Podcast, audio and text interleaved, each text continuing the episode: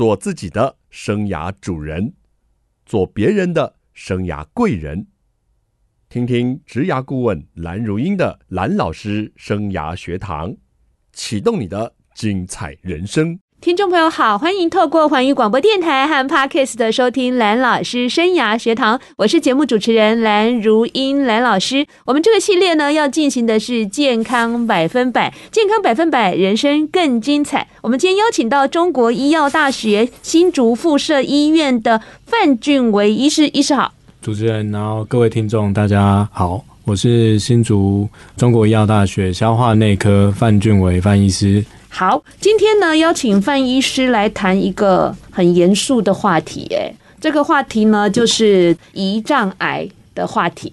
那我们知道呢，二零二一年呢，国人十大癌症的发生率日前有做了一个公布啊，胰脏癌是第一次进入十大癌症死亡的排行榜当中。那胰脏癌大家也都知道，它很难发现，然后发现后好像。也蛮猛爆的，还有人把胰脏癌称为是癌王。那很多的名人哦，包括国外的名人像贾伯斯，或者是我们台湾的名人像玉龙董事长严凯泰，还有一艺人八哥、体育主播傅达人，这些都是因为胰脏癌就还蛮快的哦，就离开了哦。那所以一开始想请范医师跟我们谈谈哦，胰脏癌有什么样的征兆呢？胰脏癌的征兆，因为的确，胰脏癌是我们肝胆肠胃科一个比较大的一个印象，都会很深刻啦。因为大部分病人来的时候，常常我们遇到的状况是他在外面可能肚子痛不舒服，有症状，那可能体重下降，不知道什么原因，然后吃肚子常常会消化不良，是，那所以他常常来，在外面可能胃镜、大肠镜都检查过了，是，也找不到原因，所以他来我们这边，那我们就是帮他。做了检查之后，最后才发现胰脏癌。他可能从他一开始有症状到呃检查出来，可能就是会有点呃时间就会比较久一点点啦。嗯、那所以呃，哎，在检查的出来的时候，同时其实有时候发现其实已经不是非常早期的病症啊。所以有症状的时候，其实大部分在检查的时候已经是比较后期。那所以大家看到很多新闻报道，就会觉得好像很惊悚，什么一发现马上就已经是末期，因为这个疾病的特性就是这样。第一个，它症状在早期几乎是没有了，然后后期有症状出来的时候，其实有时候它已经扩散了，所以就很难去做治疗啊。所以一旦扩散之后，它的预后就不好。那常见的五年的预后大概只有十 percent 而已。啊，所以其实，在相对于其他目前，就算现在的医疗技术啊，然后一些治疗都很进步了，但是针对这个部分还是非常困难，因为一旦扩散，你要做化疗或手术，几乎效果都很差了。所以新闻看起来就比较耸动一点点，那、嗯、一发现就末期，就是大部分都是这样。OK，刚医生您提到，其实它可能表征的现象很普遍，哎，肚子痛、胃痛、嗯、体重下降。对，那一般来说，你在很早期，它如果局限在胰脏的时候，因为我们胰脏的大小其实也不像我们像肝脏啊，然后胃啊这么大，它其实 size 是不大的。但是如果说你这个肿瘤，如果呃，一般我们说一公分的肿瘤，在肝脏来说可能算不大，但是在胰脏来说就算很大。那他在很小的时候，其实没有压迫，或者是没有造成任何组织的破损的时候，呃，毁损的时候，其实病人是没有症状的。嗯，所以第一个，他在很早期的时候，他没有症状。那他慢慢长大的时候，他可能呃，因为这个胰脏这个器官，它是在我们的腹腔里面。是。那我们腹腔里面很多器官其实都有一个外外膜啦。嗯。那一般我们癌症要突破。扩散到其他地方，在其他器官一定要突破那个膜之后，才能到转移到腹腔去。是，那胰脏因为没有这层膜，它所以只要稍微就是大一点，它有时候就已经扩散出去了。哦，那所以像这样的状况来说，就算它很早期没有症状的时候，你很难去发现它。那是当它只要稍微长大一些。有超过它那个器官本身的话，就很容易扩散到外面去。那时候就比较容易被发现。扩散到外面去，你在影响到外面的器官，或者是它有侵犯到其他的组织，嗯、那病人可能就有相关的症状啊。那时候他才会想到去看医生嘛。嗯。啊，所以像这样有症状去看医生，他有时候已经扩散，所以就会比较危险一点。特别是因为胰脏它本身。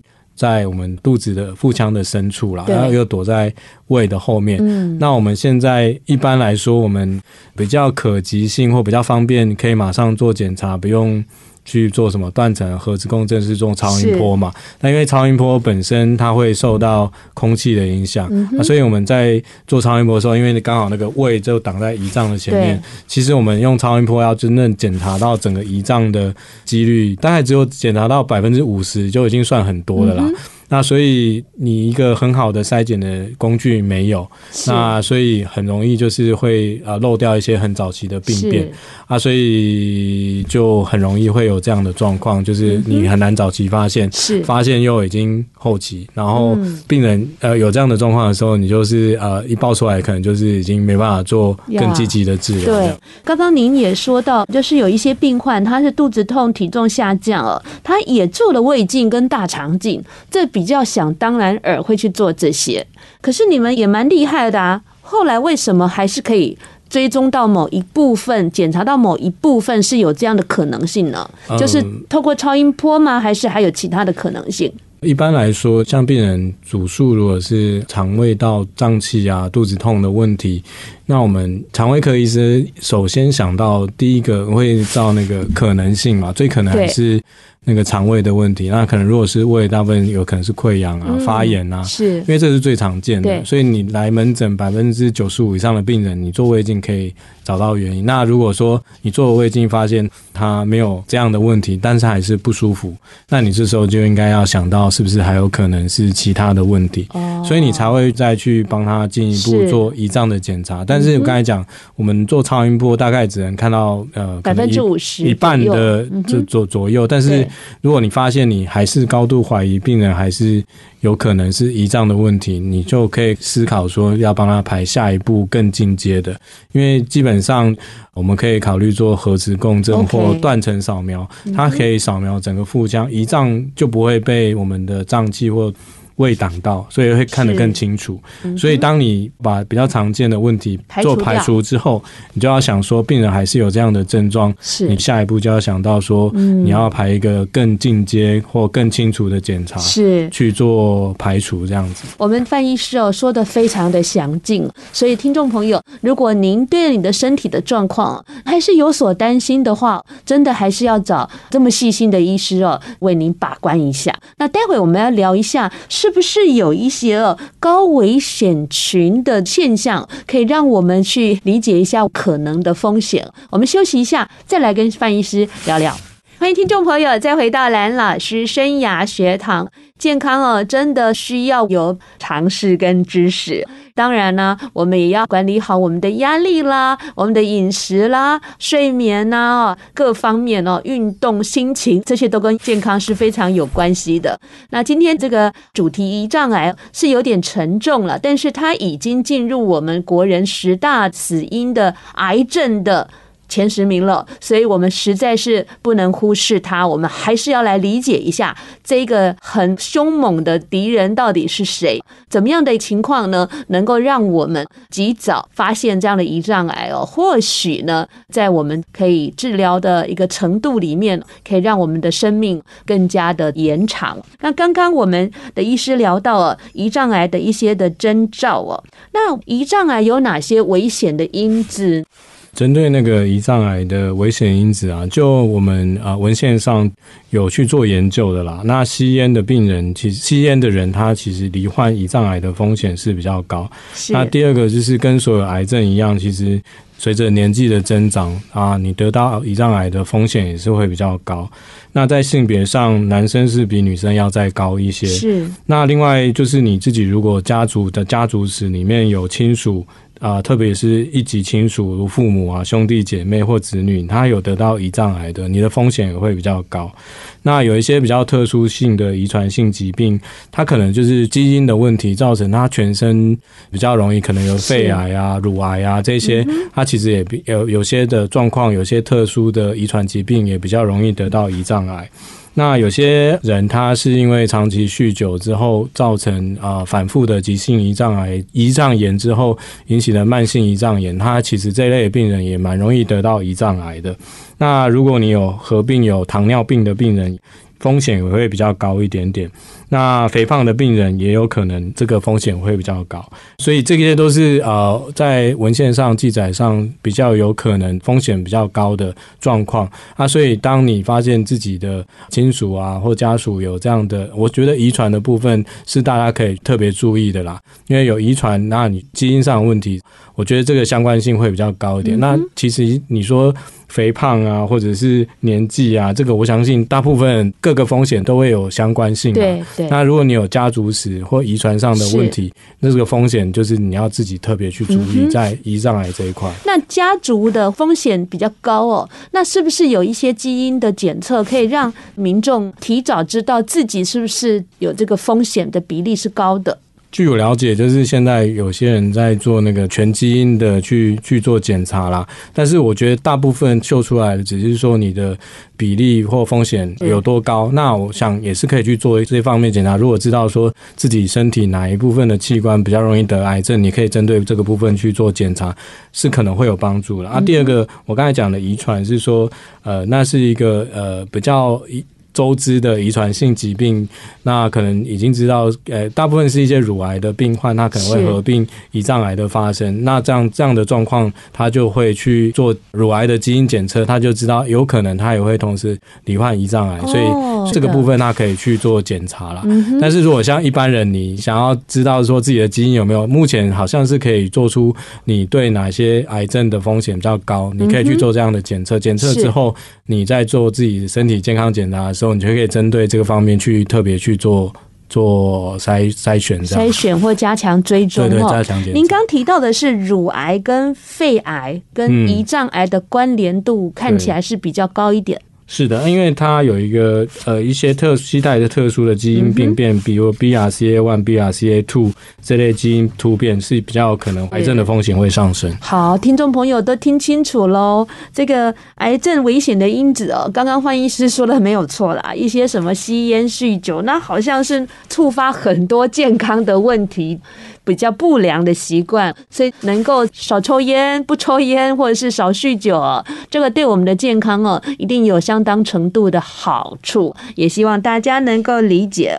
那胰脏癌的高危险群，刚刚听起来有些个案，大部分好像都是呃比较年长或者是男性哦。但是我们也发现有一些个案，他其实不一定很年长。像我的同学哦，他的死亡，我居然是从媒体知道我同学是在媒体做事情哦，他四十六岁哦，得了胰脏癌。几个月就走了，因为他同时是看见台湾这这部纪录片的编剧，也是影星崔丽欣的弟弟。我的研究所同班同学，四十六岁就到天上去了。还有台北市的市议员唐慧玲，她是四十九岁，罹患胰脏癌也就走了。是不是很多的癌症都有一些年轻化的迹象或是可能性呢？呃，相信目前癌症的，因为它可能诊断率也是比较上升。你现在的医学的进步，它可以及早去发现这些癌症嘛？那你说一开始就诊断出来就是末期的，那我相信其实这个比例上其实呃还没有太多，因为这个。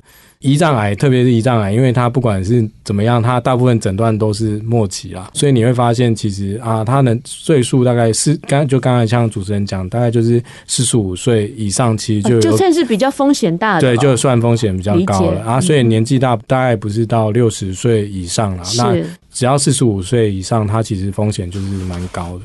那我也觉得现在的医学的影像或者是。特别是台湾现在医疗可及性其实蛮高的啊，其实我们大部分的病人他可以马上做到那个比较进阶的检查的几率其实是蛮高的。那有时候我们超音波帮病人检查有问题，大概他也不用等太久，就马上可以做检查，其实就很快可以找出他的问题所在。是，那您自己在看诊的经验中有没有真的是？有发现这样的一个病人，他自己知道得病又是怎么样的心情呢？其实我对我自己的胰脏癌病人，其实印象都还蛮深刻。就刚才讲，其实就像我们都会看新闻，就是会发现谁谁得胰脏癌就突然怎么样，大家就会对这个新闻点非常的印象。那当医生也是一样，因为我们看很多病人。大部分来都是你可以去处理的。是。那像这样的病人，其实其实比例是不多，但是一出来你就会觉得啊，这个就会让你非常的 shock，那你就会印象非常深刻啦。那其实我们遇到的病人啊，我可以。举例嘛，是。那因为胰脏是一个长条形的，那、嗯。啊、所以它根据它发生的部位不同，所以病人表现出来的症状也是不一样的。是。那我们最常见病人就是体重下降，嗯哼，那就是突然变瘦嘛。是。那我自己有一个也是大概四十出头到四十五岁左右的一个女性嘛，是。那她就来看诊，然后看诊的时候，她就是说体重下突然下降。十五公斤到二十公斤，十五公斤、二十公斤啊！但是他胃有点不舒服了。那我们当然一开始的时候，他没有特别提到他体重下降的问题，嗯、因为他来主要是他肚子不舒服嘛，所以我们先给他做了胃镜。做完胃镜之后。我们觉得他的胃好像没什么问题啊，嗯、那为什么他还是不舒服？对，那后来再问到说，他在提到说，最近他体重减了十五公斤。是，那我说啊，减十五公斤，你没有觉得怎么样吗？嗯，然后他说，因为他在做一六八哦，所以他觉得说他这个是因为饮食控制的关系导致的体重下降，是，所以他不觉得这个是有问题的。嗯，那事实上的确，我们在评估病人体重下降是因为。癌症造成的，你要排除他是特意减重，对，对，对，所以他如果讲他刻意减重的话，你就没有办法确定体重下降是跟他的癌症有关系。不过我们还是就觉得很奇怪，还是帮他做了一个超音波，才发现他其实就是胰脏癌。超音波就看见了，啊，这超音波就看见了。好，我们转换一下心情啊，我们休息一下，再来跟范医师聊聊。欢迎听众朋友再回到蓝老师生涯学堂，我是节目主持人蓝如英，蓝老师。蓝老师生涯学堂呢，是每个礼拜二晚上七点在环宇广播电台 FM 九六点七跟听众朋友空中相见，在隔个礼拜二的早上七点，您上班的时候可以听到节目的重播，还有在各大 Podcast 平台都有蓝老师生涯学堂节目的播出。欢迎听众朋友锁定你喜欢收听的方式，跟着蓝老师一起来学习。我们今年呢，第一个月新年的开始，我们进行的是健康百分百系列，健康百分百，人生更精彩。邀请到的这位来宾呢，是中国医药大学新竹附设医院的范俊维医师。各位听众朋友，大家好。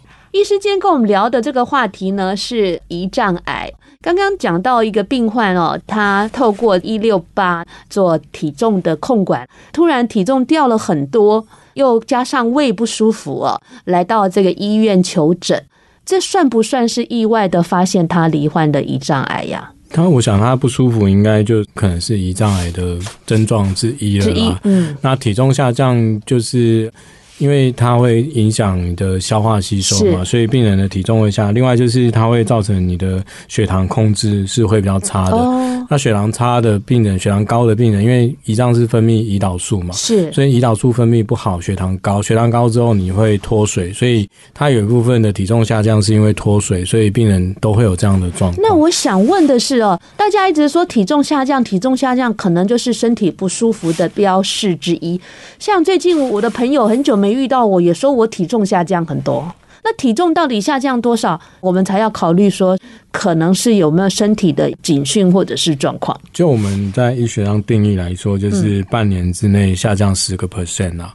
嗯哼，所以你这样可以去。我数学很不好，我到现在还没转出来。可能就 六十公斤减个半年下降六公斤左右啦。那很多病人就在门诊说啊，我这。体重下降，但是如果减个一两公斤，那可能不是在有意义上的，是是说可能有癌症造成的体重下降。嗯哼哼哼，医师给我们一个指标，带我回去好好算一算。哎，我是没有在减肥啦，但是感觉上我好像最近那个饭吃的比较少一点。我看到很多的报道说，精致的淀粉跟米饭哦，对于我们五十岁以上的人的健康。并不是良好的哦，所以我现在中午啊、晚上我都只吃半碗米饭，菜跟肉是没有减少，就是半碗米饭。不晓得是不是这样，所以我体重也下降了有三四公斤哦。听起来就是减少那个淀粉类的摄取嘛。那一般因为淀粉类它升糖的效率比较好，所以那很多突然的血糖上升，它会造成胰岛素的分泌会比较多啦。所以像这样的状况，它就会把你们的血糖转换成脂肪。储存起来的几率是比较高哦，所以这种升糖指数比较高的食物，你减少吃，当然体重是有可能会下降。嗯哼。还有胃溃疡三个洞，体重也会下降哈。呃，因为胃溃疡导致体重下降，常见就是因为你呃溃疡之后，你的消化能力下下降，所以你食欲就不好。对，就不会有想要吃饭的感觉。对对对，啊，所以就很容易食物就就堆在胃里面，消化比较慢嘛，所以你会觉得比较胀气。哎呀，所以我用线上问诊就解决了我的困扰了。我们还是回头来关心一下这个沉默的杀手，这个癌症之王就是胰脏癌。刚刚我们提。提到这个体重下降，然后胃不舒服、肚子痛，这些都是一个征兆。那有人说那个腰背疼痛，可能也要往这边想，有这样的说法吗？有些我们遇到胰脏癌病人会腰背疼痛，一部分原因因为胰脏的位置就是长在我们上腹对回去背部这个位置，大概就是胸椎下面一点点。而且您说是躲在胃的后面，对，因为胰脏这种，因为它周围刚好包一些血管呐、啊。所以，当你肿瘤吃到血管的时候，的确是有些人会抱怨是会背痛不舒服。哦、这是第一个是，是血管有影响到。第二个是，他如果已经有转移到骨头的话，那当然有可能会造成病人会背痛了。如果已经扩散，然后转移到背部，是，是，是有可能背痛这样子。嗯哼。但很多人说上腹痛，然后会延伸到背部，这个一般不是啦，因为是上面会延伸到背部是胰脏发炎，我们就是说那个。发炎的炎不是癌症那个炎，嗯、是。啊，所以那个发炎最常见原因是一些胆结石或喝酒造成，所以那个痛的形态也是不太一样。OK，反正你有所疑虑哦，我觉得还是要找医师，然后来求诊，甚至做进一步的检查，这样才能够好好安心过个好年嘛。那胰脏癌的治疗哦。会从哪一方面做治疗？那您在节目前半段有提到，胰脏癌的存活率在五年预后大概只有百分之十。那这部分再跟我们谈一下。就肝胆肠胃科医生来说，我们最重要的是诊断，是，然后诊断之后就要判断病人，最重要的是他可不可以开刀了。哦，哎，因为。比如说，他要后续接受化疗或没办法开刀，就是化疗或电疗，我们都会转手给肿瘤科医师，是是，他们就有比较他们的方式去帮病人做化疗或电疗。所以我们的药物第一个是帮他先诊断出来，第二个就是要诊断出来是要判断他能不能手术，能不能手术以什么为判断？就是看它长的位置有没有影响到其他的血管，因为那个地方就是有一些我们肚子很重要一些大血管。如果这个肿瘤它很贴近或已经整个粘到你们的大血管上面去，它其实是没有办法去开的，因为开下来其实就没有办法接上去。你就没办法开下来，所以像这种状况之下，就要评估病人这样的癌症是不是可以开刀啦。就算有时候很小，那他如果位置刚好是贴在大血管上的话，或者是。这样的情形之下，他是没办法手术的啊。一般来说，我们会跟外科医师是，还有跟影像科医师一起来判断说，这个片子病人适不适合去接受手术。当然还是以可以开刀为优先选择啦。是。那因为基本上能开刀的病人，大部分他扩散出去的几率是比较低的，因为你比较大，它影响到的范围会比较大。是啊，所以你能开刀的病人，基本上他复发的几率是会比较少一点。所以。优先考量还是病人可不可以接受手术？是。那后续当然就是，如果判断他不能接受手术，因为开那个位置的关系或大小的关系，那当然会转介去做化疗或电疗，或者是现在有很多人在做一些免疫疗法，对，他是用自己的那个免疫细胞再打回去，去针对这些肿瘤细胞做治疗。嗯，那。目前还在研究一些免疫疗法的成效啦，但是就以往传统来说，化疗或电疗其实效果都不是太好，这样子。那五年的存活率是小于百分之十啦。那真正说我们在临床上遇到病人。他一开始发现能开刀的也是小于二十 percent 而已，小于二十，对，大部分是没办法开，因为我们接收到的病人很多是他已经有不舒服，有不舒服，大概就已经没办法去开刀，承受这些，对，大概没办法开刀，他大部分已经跑出去，症状会比较明显。那所以我们的病人大部分有症状的能开刀的几率是不高的，而且这个胰脏癌到了末期或者是他的生命的后段啊。整个人暴瘦哎、欸，我同学瘦到四十几公斤，他挺高的，瘦到四十几公斤。嗯，一般来说，因为就是呃，可能第一个可能跟癌症本身这个疾病它影响到胰脏有关系啦，所以他不管有没有接受治疗，他一定是会瘦。那第二个是他可能又接受了一些呃，就是化疗，是全身性的，那可能就是对全身的器官也是受到化疗的伤害嘛。是，那一化疗之后，它也会有一些副作用，营养吸收是更差，所以这样的病人的确他愈后都不是很好。好，那我们先跟范医师聊到这里啊，呃，让我们多理解了一个这个呃胰脏癌啊，如果确诊了之后，后续是怎么样的状况？那我这边来点一首歌曲，转换一下心情啊，我们休息一下，再来跟范医师聊聊。欢迎听众朋友再回到蓝老师生涯学堂。胰脏癌呢，是国人呢很害怕的一个猛爆性的癌症、啊。我不晓得您身边是不是有一些的亲朋好友也曾经有罹患过这个癌症哦、在我身边，我遇到两个，一个就是我同学，四十六岁得了胰脏癌走了，那时间蛮短的。但是我姐姐的婆婆，老人家哦。八十岁左右哦，他得胰脏癌，我印象中一年多才走哦。当然啦，家属或是朋友遇到这样的事情也会很惊恐啊，因为毕竟这样的癌症怎么这么难发现啊？那怎么这个存活率这么的低？翻译师，您刚跟我们说哦，就是呃，判断能不能开刀哦，其实是一个蛮重要的关键。那您在临床上看到的个案，可不可以我们跟我们分享一下？就我们看到病人胰脏癌真的能开到大概五分之一嘛，嗯哼，那的确就是有一些病患他真的可以及时去手术啦。那我自己的病患去手术的，可以举一个个案，他为什么可以早期先发现？因为他长的位置刚好是在比较容易有发生症状的。所以它只要很小，它就会有症状。因为我们的胰脏是分泌胰液嘛，对，它其实有一部分的胰脏，它会有胆管会从胰脏的头下去合在一起，是，然后输送到肠胃道。那因为它刚好就长在那个胰脏那个胰管跟胆管的交界。那个地方，所以它就造成了那个胆管的阻塞。哦，那我们胆管阻塞之后，最常见就是黄疸嘛。对，所以它就是黄疸跑出来。黄疸的表征很明显，就比较明显。所以它在很小的时候，它就可能压迫到那个胆管。是啊，所以他就早期就发现有这样的状况啊，所以以这样的状况，他就先表现出来之后，那又没有很大，又没有去。也影响到其他的血管，所以当然当下在五年前吧，就让他去接受手术。是，那因为我们知道这个胰脏癌胰脏头的手术其实算大手术了，那要把胰脏头切除，然后把胆管接到胆管也要切除，要接到我们的肠胃道，肠子也要切一部分掉，所以算一个大手术了。是。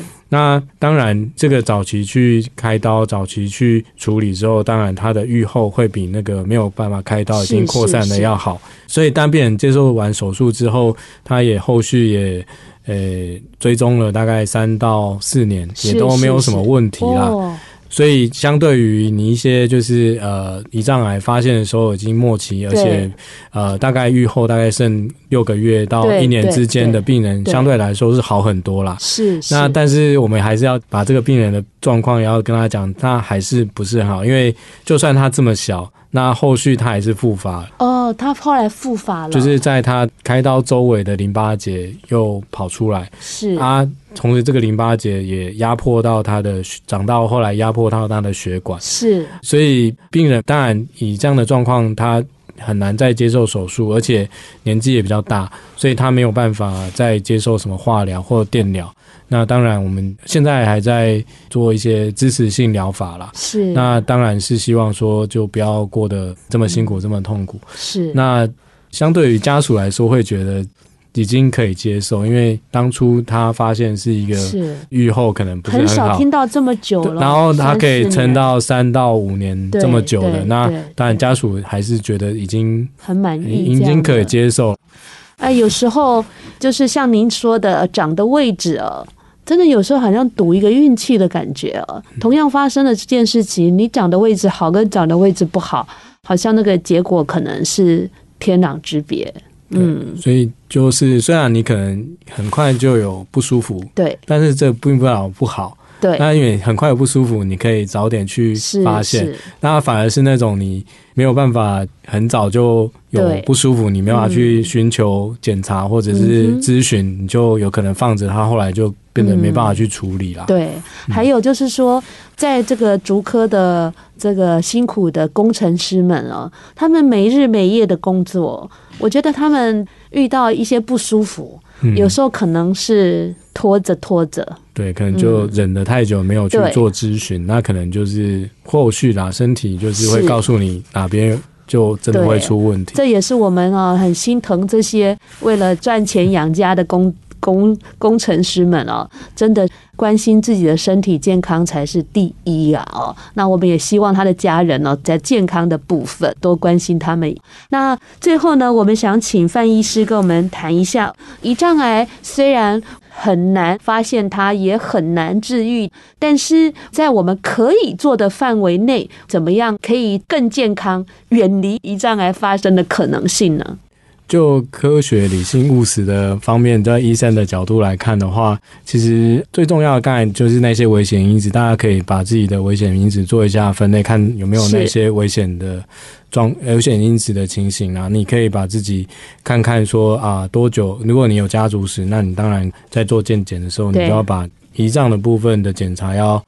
放进去做比较多检查，超音波检查可能就会稍微比较不够一点。呀，那你可能要看得更仔细，因为超音波老实说，它大概有一大部分是被你的胃或肠子挡住，所以你没有办法看得很清楚。然后，当你有家族方面，或者是你可能年纪四十五岁以上男性，然后又有抽烟，那你可能要针对胰脏的部分，在健检的时候多这样，就是多做一些检查啦。